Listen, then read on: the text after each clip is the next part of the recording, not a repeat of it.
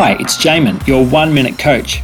There's a very fascinating quote from Jesus that says, You can't put new wine in old wineskins, or else the new wine will break the old wineskin and be spilled. Put new wine into new wineskins and both are preserved. A modern translation might be, Be careful what you wish for because you might just get it.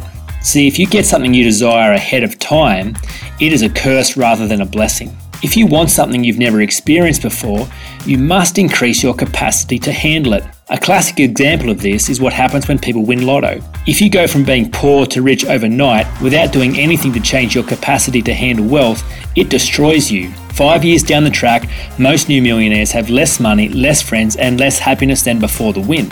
The key is to be very clear about the goals you have and at the same time keep growing, renewing, and enlarging your capacity to handle bigger and better things so that when your desires are fulfilled, they don't ruin you. For more information, go to one minute oneminutecoach.com.au.